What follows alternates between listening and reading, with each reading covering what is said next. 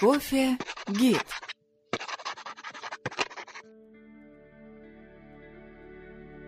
Привет, меня зовут Юлия Янукович, и это второй выпуск подкаста «Кофе Гид». Сегодня поговорим об истории и зарождении кофейной культуры. Прежде чем начать, давайте зафиксируем, что до сих пор доподлинно неизвестно, где впервые стали использовать кофейные листья, ягоды или зерна – но мы точно знаем, что примерно две тысячи лет назад кочевники племени Арома, жившие на территории королевства Кафа в Эфиопии, лепили из перетертых кофейных листьев и ягод что-то наподобие маленьких пирожков. Они были похожи на кофейную тягучку, жуя которую человек испытывал кратковременный прилив сил и энергии. Теперь же мы поэтапно будем разбираться, как складывалась дальнейшая судьба кофе. Остановка первая. Кофе в Аравии. Итак, о кофе, приготовленном из обжаренных зерен, впервые упоминается в трактате XVI века. Ученый Абд Ал-Кадира Ал-Джазири отмечает, что в 1454 году напиток отведал бывший в то время муфтием Адана шейх Джамал Аль-Дин Аль-Тхабхани. Йеменские купцы были дальновидны и решили разбить первую плантацию кофе – Постепенно кофе стал поступать в Каир, Дамаск, Багдад, Мекку и Медину, несколько позже в страны Магриба, среди них Тунис, Ливия, Алжир, Марокко. Помимо прочего, существовал категорический запрет на вывоз необжаренных зерен. Основная торговля велась через порт Ал-Моха. К слову, так и появилось название сорта «Мока». Однако внезапно адепты кофе в этом регионе столкнулись с проблемой. Против напитка выступили мусульманские богословы. Дело в том, что Коран запрещает употреблять вещества, дурманящие мозг. В итоге в 1511 году собор богословов в Мекке официально нарек кофе зельем дьявола и проклял его именем Аллаха – Доходило до того, что египетским кофеманам тех времен вырывали язык, а настаивающих на своем топили в море, предварительно зашив их в мешки из-под кофе. Остановка вторая. Кофе в Турции. В том же XVI веке кофе попал в Турцию, там его ожидал фурор – Вкус напитка для жителей был не нов, но настоящую популярность он обрел, когда наместник Йемена Аздемир Паша привез зерна кофе в подарок султану Сулейману Великолепному. После его восторженной оценки при турецком дворе пить кофе стало модным. Этот же тренд вскоре подхватил и простой люд, что привело к открытию первой в Стамбуле кофейни в 1564 году. Что любопытно, процесс приготовления напитка здесь стал поистине высоким искусством – Например, для султана его заваривали и подавали 40 слуг, а для всякой уважающей себя невесты навык приготовления кофе впоследствии стал обязательным. Остановка третья. Кофе в Италии. В Европе первой страной, начавшей культивировать кофе, стала именно Италия. В 1548 году генуэзец Антонио Миновина мимолетом затронул тему кофе в своей книге – Дело в том, что в 12 лет он попал в плен к корсиканским пиратам, которые продали его в рабство. Мальчика подарили султану, а через 10 лет ему удалось бежать. Спустя время Миновина поделился впечатлениями от всего увиденного в Турции, упомянув в том числе о кофе. А целую книгу, посвященную кофе, в 1591 году написал уже падуанский врач и ботаник Просперо Альпини – Несколько лет он провел при посольстве в Египте, где к тому времени законы порядком смягчились. Ученый узнал много нового об ароматных зернах и не упустил возможность записать рецепт напитка. Но и тут не обошлось без недовольств. Теперь уже католические священники обратились к папе Клименту VIII с просьбой запретить бодрящий напиток. Однако Папа Римский, отведав кофе, заключил, что эта маленькая радость прихожанам простительна. Остановка четвертая. Кофе в Индии и Голландии.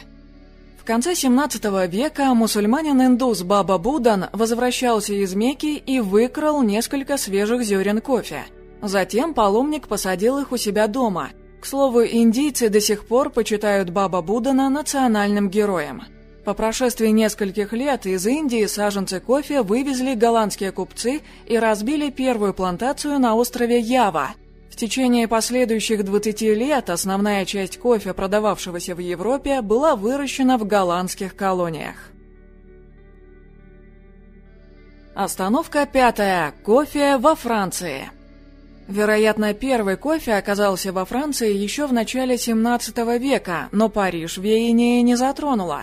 Однако уже в 1664 году вся французская столица пела дифирамбы приемом, который организовывал посланник блистательной порты Сулейман Мустафа Ага.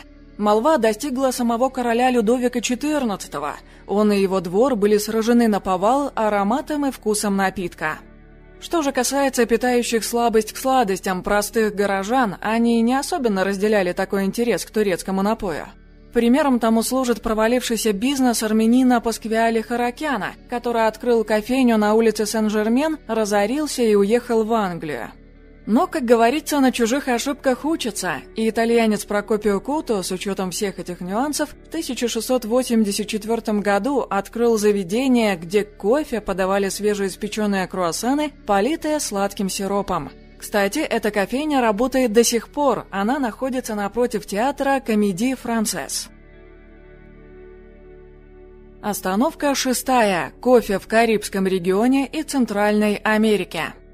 Сейчас будет, пожалуй, одна из самых романтических историй во всем странстве кофе по миру. Она рассказывает, как кофе оказался в Карибском регионе. Суть такова. В 1714 году французский король Людовик XV получил в дар от мэра Амстердама кофейное дерево.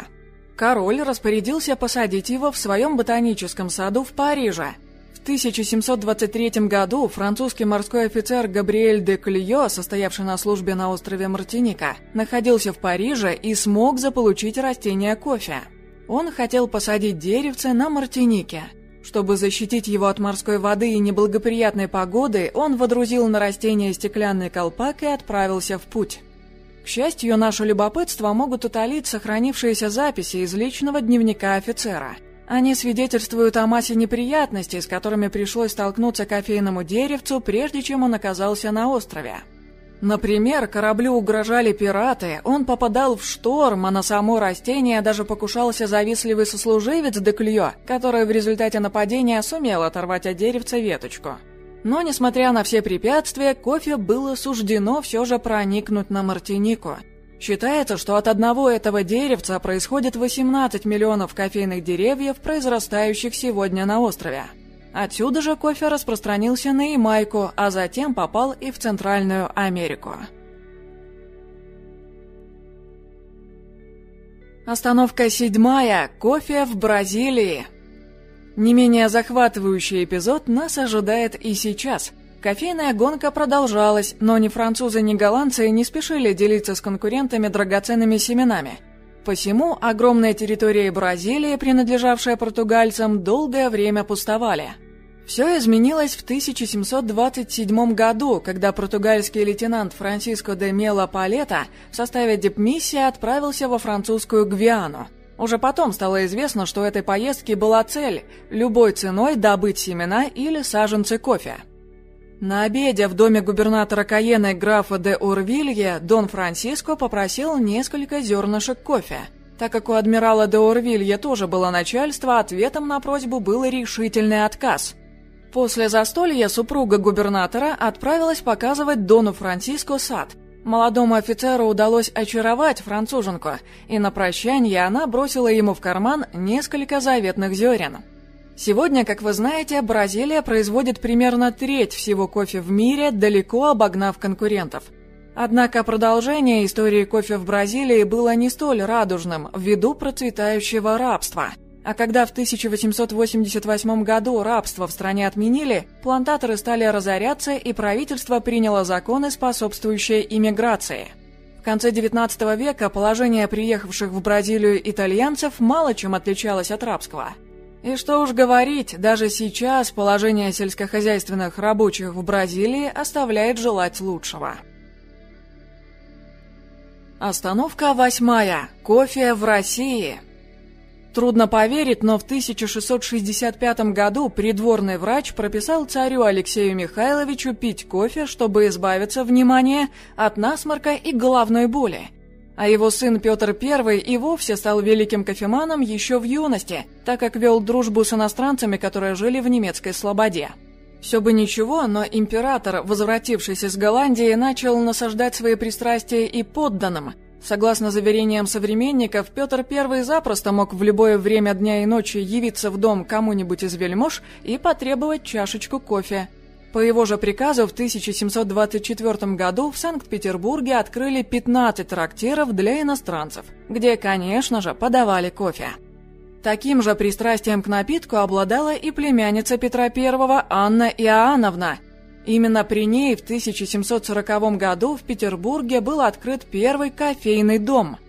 Однако, несмотря на все это, вплоть до Отечественной войны 1812 года кофе оставался пока лишь причудой высшей знати. Реальная популярность настигла напиток после победы над Наполеоном, когда русская армия вернулась из Парижа. Теперь это стало любимым питьем для всех, независимо от чинов и званий.